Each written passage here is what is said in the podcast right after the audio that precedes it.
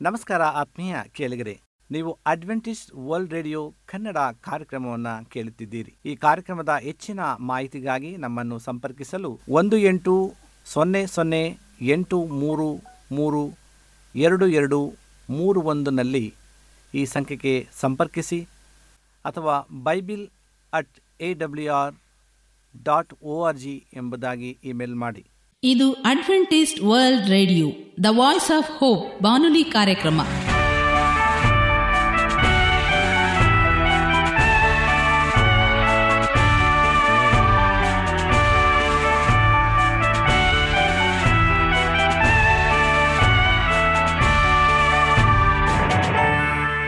ನಮಸ್ಕಾರ ಪ್ರೀತಿಯ ಕೇಳುಗರೆ, ನಮ್ಮ ನಿಲಯದ ಕನ್ನಡ ಕಾರ್ಯಕ್ರಮಕ್ಕೆ ತಮ್ಮೆಲ್ಲರಿಗೂ ಆತ್ಮೀಯ ಸುಸ್ವಾಗತ. ಮುಂದಿನ ಮೂವತ್ತು ನಿಮಿಷಗಳಲ್ಲಿ ಸುಮಧುರವಾದ ಹಾಡುಗಳು, ಆರೋಗ್ಯದ ಸಂದೇಶ, ಮಕ್ಕಳಿಗೆ ನೀತಿ ಕಥೆಗಳು ಹಾಗೂ ದೇವರ ವಾಕ್ಯವನ್ನು ಕೇಳೋಣ.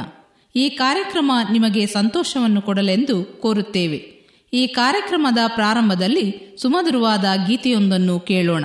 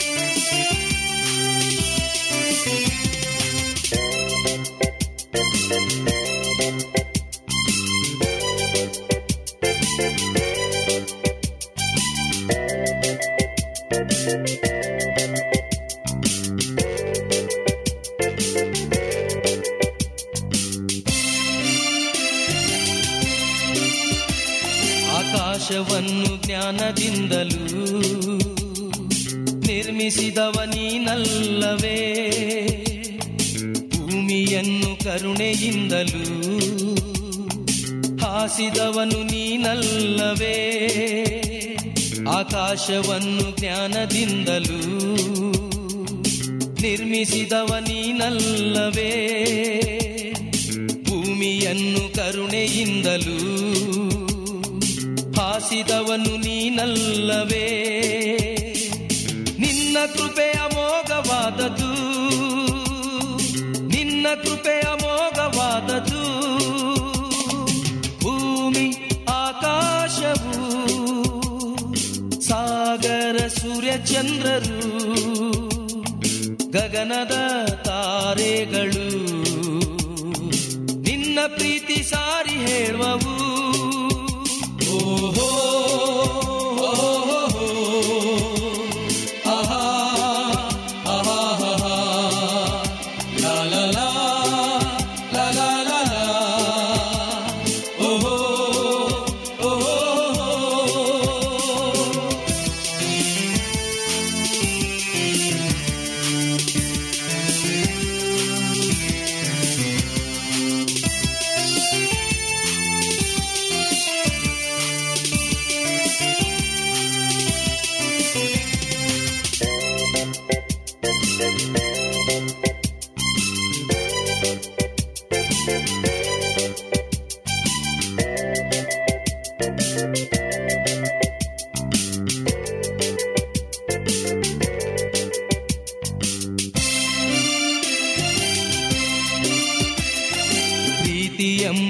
ನಾವೆಯಲ್ಲಿಯೇ ನಾನು ದೂರ ಸಾಗುತ್ತಿರುವೆ. ಸೃಷ್ಟಿಯನ್ನು ನೋಡುವಾಗಲೂ, ಅನುಭವಿಸಿ ತಿಳಿಯುವಾಗಲೂ ಪ್ರೀತಿ ಎಂಬ ನಾವೆಯಲ್ಲಿಯೇ ನಾನು ದೂರ ಸಾಗುತ್ತಿರುವೆ. ಸೃಷ್ಟಿಯನ್ನು ನೋಡುವಾಗಲೂ ಅನುಭವಿಸಿ ತಿಳಿಯುವಾಗಲೂ ನಿನ್ನ ಸ್ತುತಿಯ ಹಾಡುವೆ. ನಿನ್ನ ಸ್ತುತಿಯ ಮಾಡುವೆ. ಭೂಮಿ, ಆಕಾಶವು, ಸಾಗರ, ಸೂರ್ಯ, ಚಂದ್ರರು, ಗಗನದ ತಾರೆಗಳು, ನಿನ್ನ ಪ್ರೀತಿ ಸಾರಿ ಹೇಳುವವು. ಆಕಾಶವು ಸಾಗರ ಸೂರ್ಯ ಚಂದ್ರರು ಗಗನದ ತಾರೆಗಳು ನಿನ್ನ ಪ್ರೀತಿ ಸಾರಿ ಹೇಳುವವು.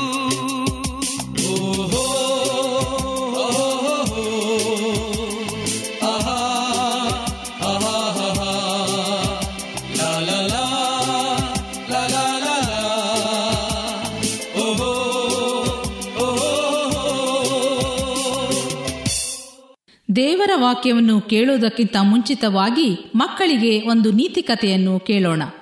ಕಾಡಿನ ಪ್ರಾಣಿಗಳನ್ನು ಮೋಸಗೊಳಿಸಿ ತನ್ನ ಹೊಟ್ಟೆ ತುಂಬಿಸಿಕೊಳ್ಳುತ್ತಿದ್ದ ನರಿಯೊಂದು ಒಂದು ದಿನ ಬೆಳಗ್ಗೆ ಒಂದು ಕೈಯಲ್ಲಿ ಬಣ್ಣದ ಡಬ್ಬಿ, ಇನ್ನೊಂದು ಕೈಯಲ್ಲಿ ಬ್ರಷ್ ಹಿಡಿದುಕೊಂಡು ಕಾಡಿನ ಮುಖ್ಯ ದಾರಿಯಲ್ಲಿ ನಿಂತಿತ್ತು.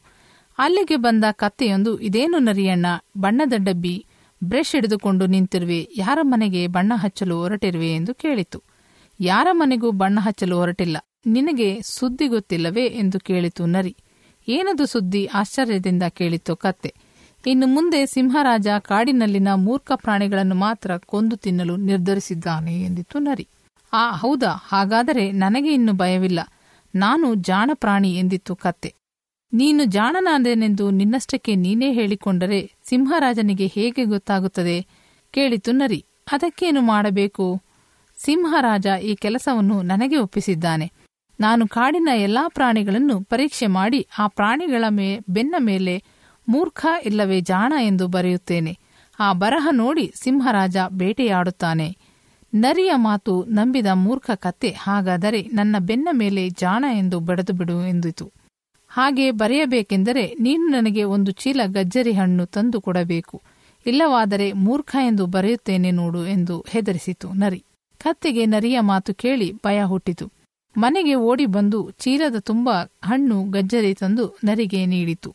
ಕತ್ತೆ ನೀಡಿದ ಹಣ್ಣು ಗಜ್ಜರಿ ನೋಡಿದ ನರಿಗೆ ಭಾರಿ ಖುಷಿಯಾಯಿತು. ಕತ್ತೆ ಅಣ್ಣ, ನಿನಗೆ ಬೆನ್ನ ಮೇಲೆ ಬರೀ ಜಾಣ ಅಲ್ಲ, ಮಹಾಜಾಣ ಎಂದು ಬರೆಯುತ್ತೇನೆ. ಕತ್ತೆಯ ಬೆನ್ನಿನ ಮೇಲೆ ಬಣ್ಣದಿಂದ ಮಹಾಜಾಣ ಎಂದು ಬರೆಯಿತು ನರಿ. ಇದರಿಂದ ಒಬ್ಬಿ ಹೋದ ಕತ್ತೆ ಕಾಡಲ್ಲಿ ಹುರುಪಿನಿಂದ ಓಡಾಡತೊಡಗಿತು. ತಾನು ಮಹಾಜಾಣ ಎಂದು ಸಿಂಹರಾಜನಿಗೆ ತೋರಿಸಿ ಬಹುಮಾನ ಪಡೆಯುವ ಆಸೆಯಿಂದ ಸಿಂಹರಾಜನ ಗುಹೆ ಹತ್ತಿರ ಹೋಯಿತು ಕತೆ ಹಸಿದಿದ್ದ ಸಿಂಹರಾಜ ಬೇಟೆಗೆ ಹೊರಡಲು ತಯಾರಾಗುತ್ತಿದ್ದ. ಆಗ ಎದುರಿಗೆ ಯಾವುದೇ ಅಂಜಿಕೆ ಹೆದರಿಕೆಯಿಲ್ಲದೆ ಬರುತ್ತಿದ್ದ ಕತ್ತೆಯನ್ನು ನೋಡಿ ಒಂದು ಕ್ಷಣ ಆಶ್ಚರ್ಯವಾಯಿತು ಸಿಂಹರಾಜನಿಗೆ. ಮರುಕ್ಷಣ ಅದು ಕತ್ತೆಯ ಮೇಲೆ ಎರಗಿ ಹಿಡಿದು ಬಿಟ್ಟಿತು. ಕತ್ತೆ ಭಯದಿಂದ ಸಿಂಹರಾಜ ತನ್ನ ಬೆನ್ನ ಮೇಲೆ ನರಿ ಬರೆದ ಬರಹ ನೋಡು. ನಾನು ಮಹಾಜಾಣ ನನ್ನನ್ನೇಕೆ ತಿನ್ನುತ್ತಿರುವೆ ಎಂದು ಕೇಳಿತು. ಸಿಂಹರಾಜನಿಗೆ ಅಚ್ಚರಿಂದ ಏನು ಹಾಗೆಂದರೆ ಎಂದು ಕೇಳಿತು. ಕತ್ತೆ ನರಿ ಹೇಳಿದ್ದನ್ನು ಹೇಳಿತು. ಆಗ ಸಿಂಹರಾಜ ನಿಜ, ಆ ಕಪಟ ನರಿಯ ಮಾತನ್ನು ನಂಬಿ ನೀನು ಇಲ್ಲಿಗೆ ಬಂದಿಯಲ್ಲ, ನೀನು ನಿಜವಾಗಿಯೂ ಮೂರ್ಖನೇ ಸರಿ. ಅದಕ್ಕೆ ನಿನ್ನನ್ನು ತಿನ್ನುತ್ತೇನೆ ಎಂದು ಕತ್ತೆಯನ್ನು ಗುಹೆಯೊಳಗೆ ಎಳೆದುಕೊಂಡು ಹೋಯಿತು ಸಿಂಹ. ಪ್ರೀತಿಯ ಮಕ್ಕಳೇ, ಈ ಕಥೆಯಿಂದ ತಿಳಿದು ಬಂದಂಥ ಪಾಠವೇನೆಂದರೆ, ಇತರರ ಮಾತಿನಿಂದ ನಾವು ಮೂರ್ಖರಾಗಬಾರದು. ವಂದನೆಗಳು. ಈಗ ಮತ್ತೊಂದು ವಿಶೇಷ ಗೀತೆಯೊಂದನ್ನು ಕೇಳೋಣ. ಈ ಹಾಡನ್ನು ಕೇಳಿದ ಮೇಲೆ ನಿಮ್ಮ ಮನಸ್ಸು ದೇವರ ವಾಕ್ಯವನ್ನು ಕೇಳಲು ಸಿದ್ಧವಾಗಿದೆ ಎಂದು ತಿಳಿದಿದ್ದೇವೆ.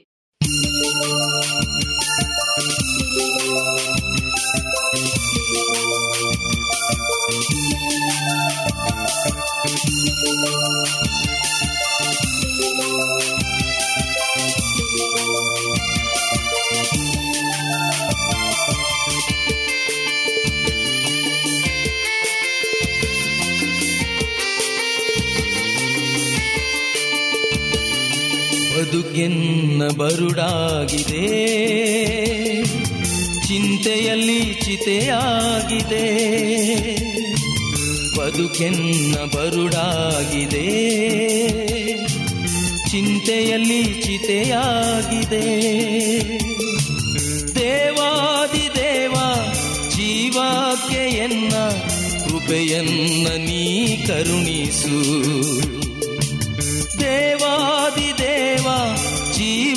ಎನ್ನ ಕೃಪೆಯನ್ನ ನೀ ಕರುಣಿಸು. ಬದುಕೆನ್ನ ಬರುಡಾಗಿದೆ. ಚಿಂತೆಯಲ್ಲಿ ಚಿತೆಯಾಗಿದೆ.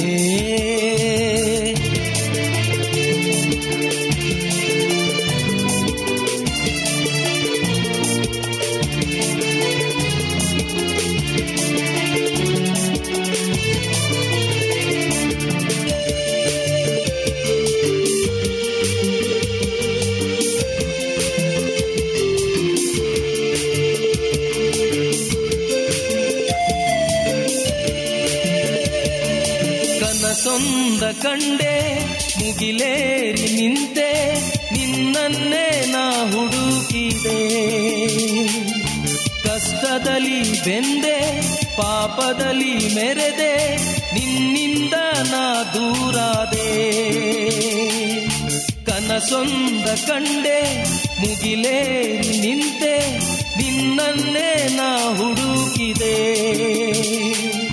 ಅಭಯವ ನೀಡಿ ಕರುಣೆಯ ತೋರಿ ಕೈ ಹಿಡಿದು ನೀ ನಡೆಸಯ್ಯ ಅಭಯವ ನೀಡಿ ಕರುಣೆಯ ತೋರಿ ಕೈ ಹಿಡಿದು ನೀ ನಡೆಸಯ್ಯ ಕೈ ಹಿಡಿದು ನೀ ನಡೆಸಯ್ಯ ಕೈ ಹಿಡಿದು ನೀ ನಡೆಸಯ್ಯ ಬದುಕೆನ್ನ ಬರುಡಾಗಿದೆ. ಚಿಂತೆಯಲ್ಲಿ ಚಿತೆಯಾಗಿದೆ.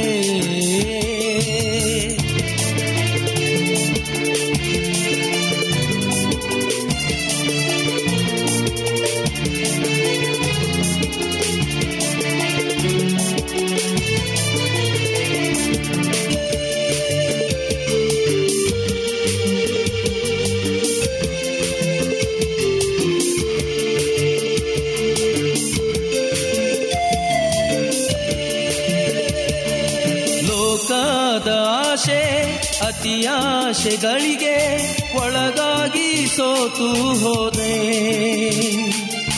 ಲೋಕದ ಕಡೆಗೆ ಮುಖ ಮಾಡಿದೇನ ನಿನ್ ಕೃಪೆಯ ಕಳೆದುಕೊಂಡೆ. ಲೋಕದ ಆಶೆ ಅತಿಯಾಶೆಗಳಿಗೆ ಒಳಗಾಗಿ ಸೋತು ಹೋದೆ. ಕರುಣಾಮೂರ್ತಿಯೇ ಪರಿಶುದ್ಧ ಆತ್ಮನೆ ಆದರಿಸಿ ನೀ ನಡೆಸಯ್ಯ. ಕರುಣಾಮೂರ್ತಿಯೇ ಪರಿಶುದ್ಧ ಆತ್ಮನೆ ಆದರಿಸಿ ನೀ ನಡೆಸಯ್ಯ.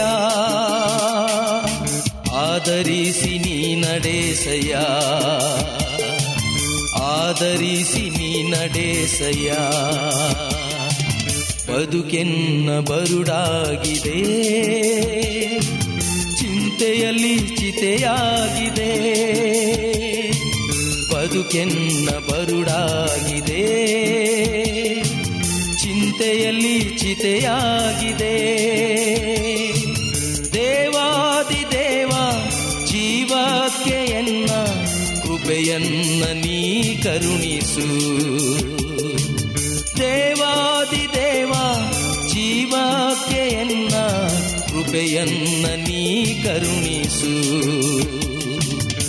ಬದುಕೆನ್ನ ಬರುಡಾಗಿದೆ. ಚಿಂತೆಯಲ್ಲಿ ಚಿತೆಯಾಗಿದೆ.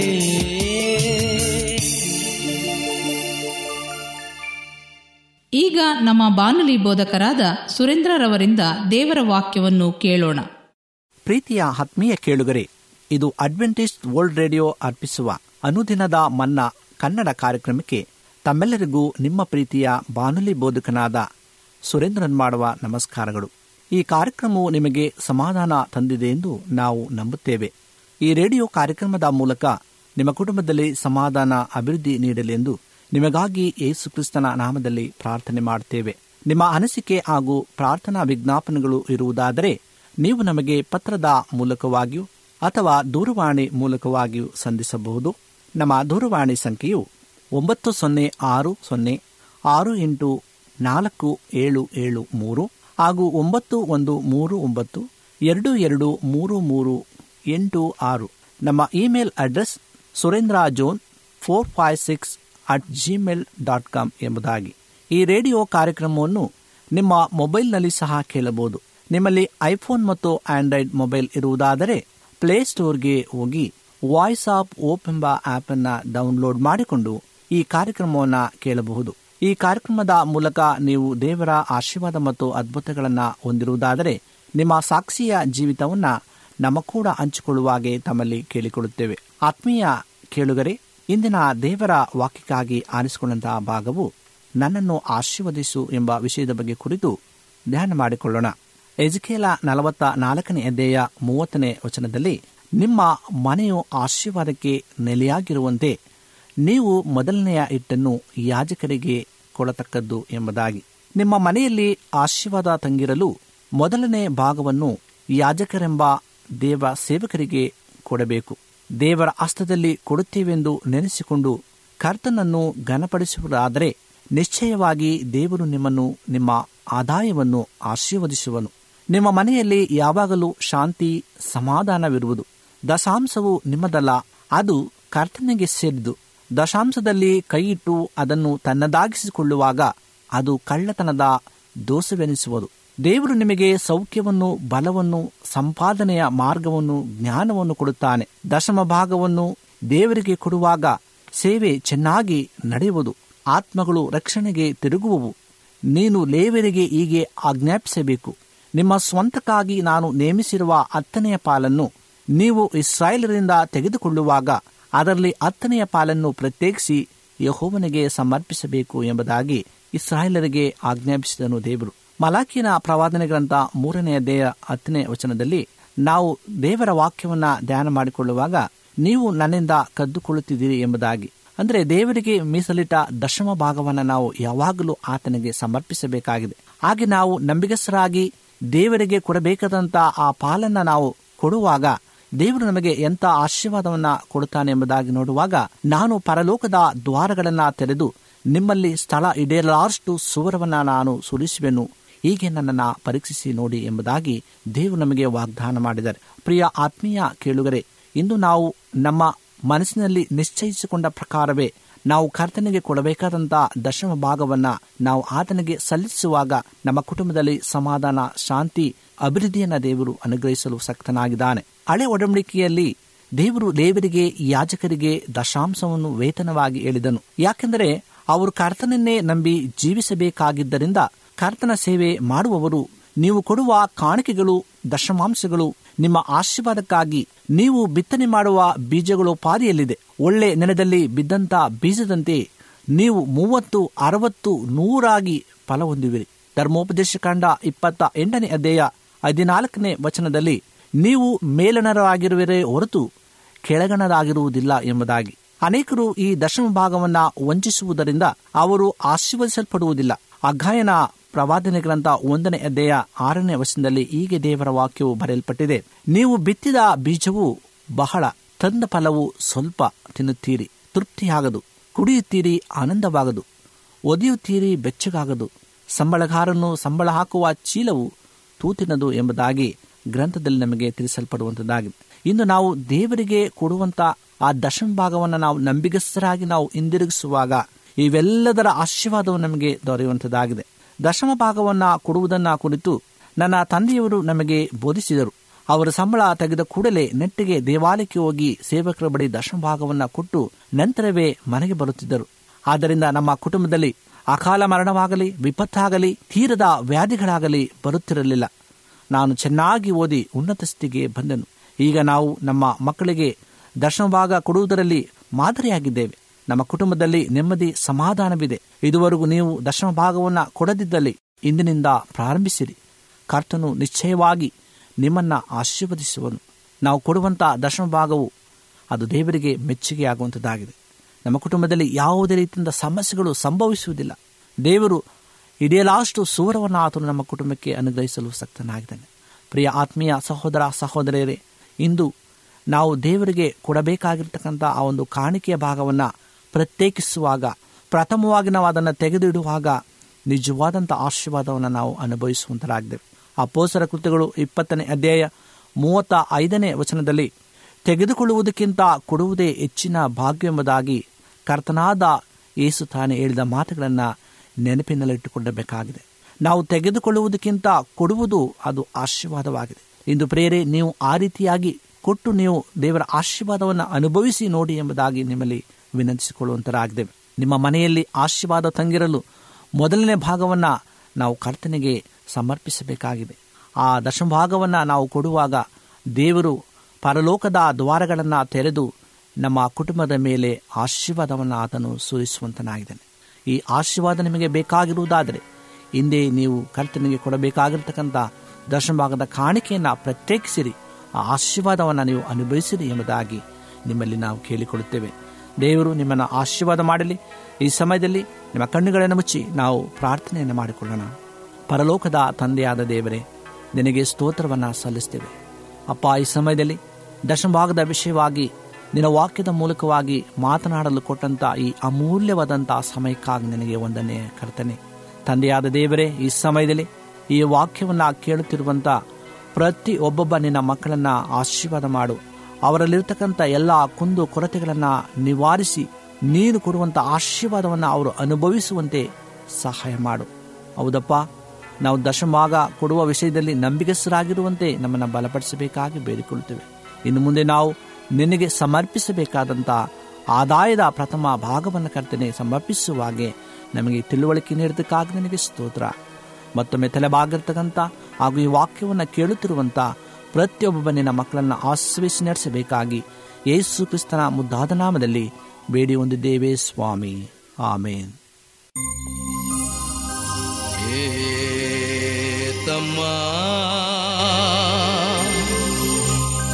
ಮಾಡೋದೆಲ್ಲ ಮಾಡಿ ಆಯ್ತೋ? ಇನ್ನೇನು ಉಳಿದೈತೋ? ಬಂದು ಕೇಳುತ್ತಾನ ಲೆಕ್ಕ. ನಿನ್ನ ಗತಿಯೇನೋ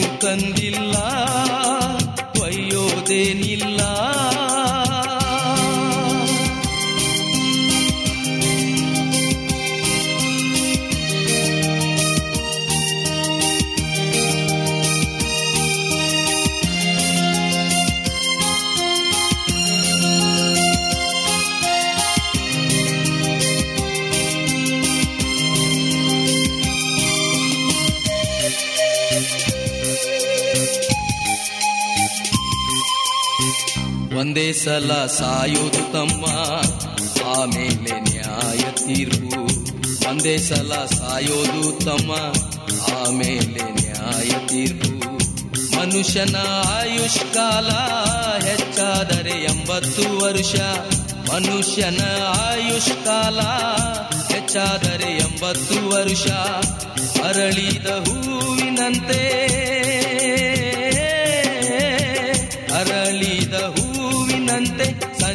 करेंगे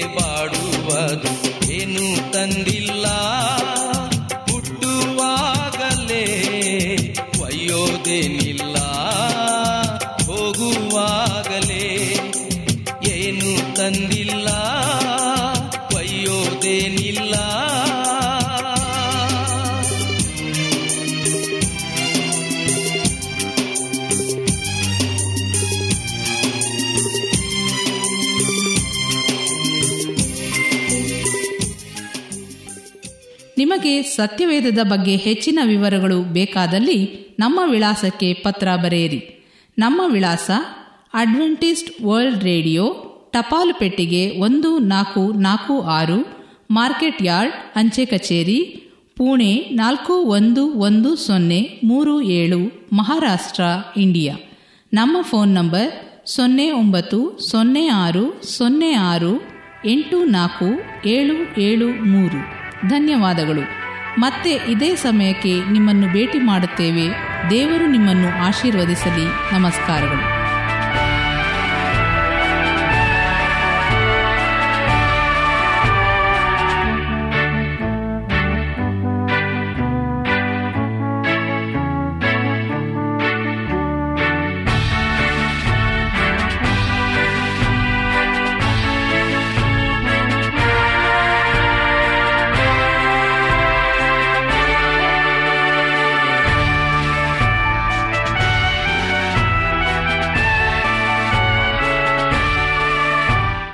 ನಮಸ್ಕಾರ ಆತ್ಮೀಯ ಕೇಳಿಗರೆ, ನೀವು ಅಡ್ವೆಂಟಿಸ್ಟ್ ವರ್ಲ್ಡ್ ರೇಡಿಯೋ ಕನ್ನಡ ಕಾರ್ಯಕ್ರಮವನ್ನು ಕೇಳುತ್ತಿದ್ದೀರಿ. ಈ ಕಾರ್ಯಕ್ರಮದ ಹೆಚ್ಚಿನ ಮಾಹಿತಿಗಾಗಿ ನಮ್ಮನ್ನು ಸಂಪರ್ಕಿಸಲು ಒಂದು ಎಂಟು ಸೊನ್ನೆ ಸೊನ್ನೆ ಎಂಟು ಮೂರು ಮೂರು ಎರಡು ಎರಡು ಮೂರು ಒಂದನಲ್ಲಿ ಈ ಸಂಖ್ಯೆಗೆ ಸಂಪರ್ಕಿಸಿ ಅಥವಾ bible at A W R dot O R G ಎಂಬುದಾಗಿ ಇಮೇಲ್ ಮಾಡಿ.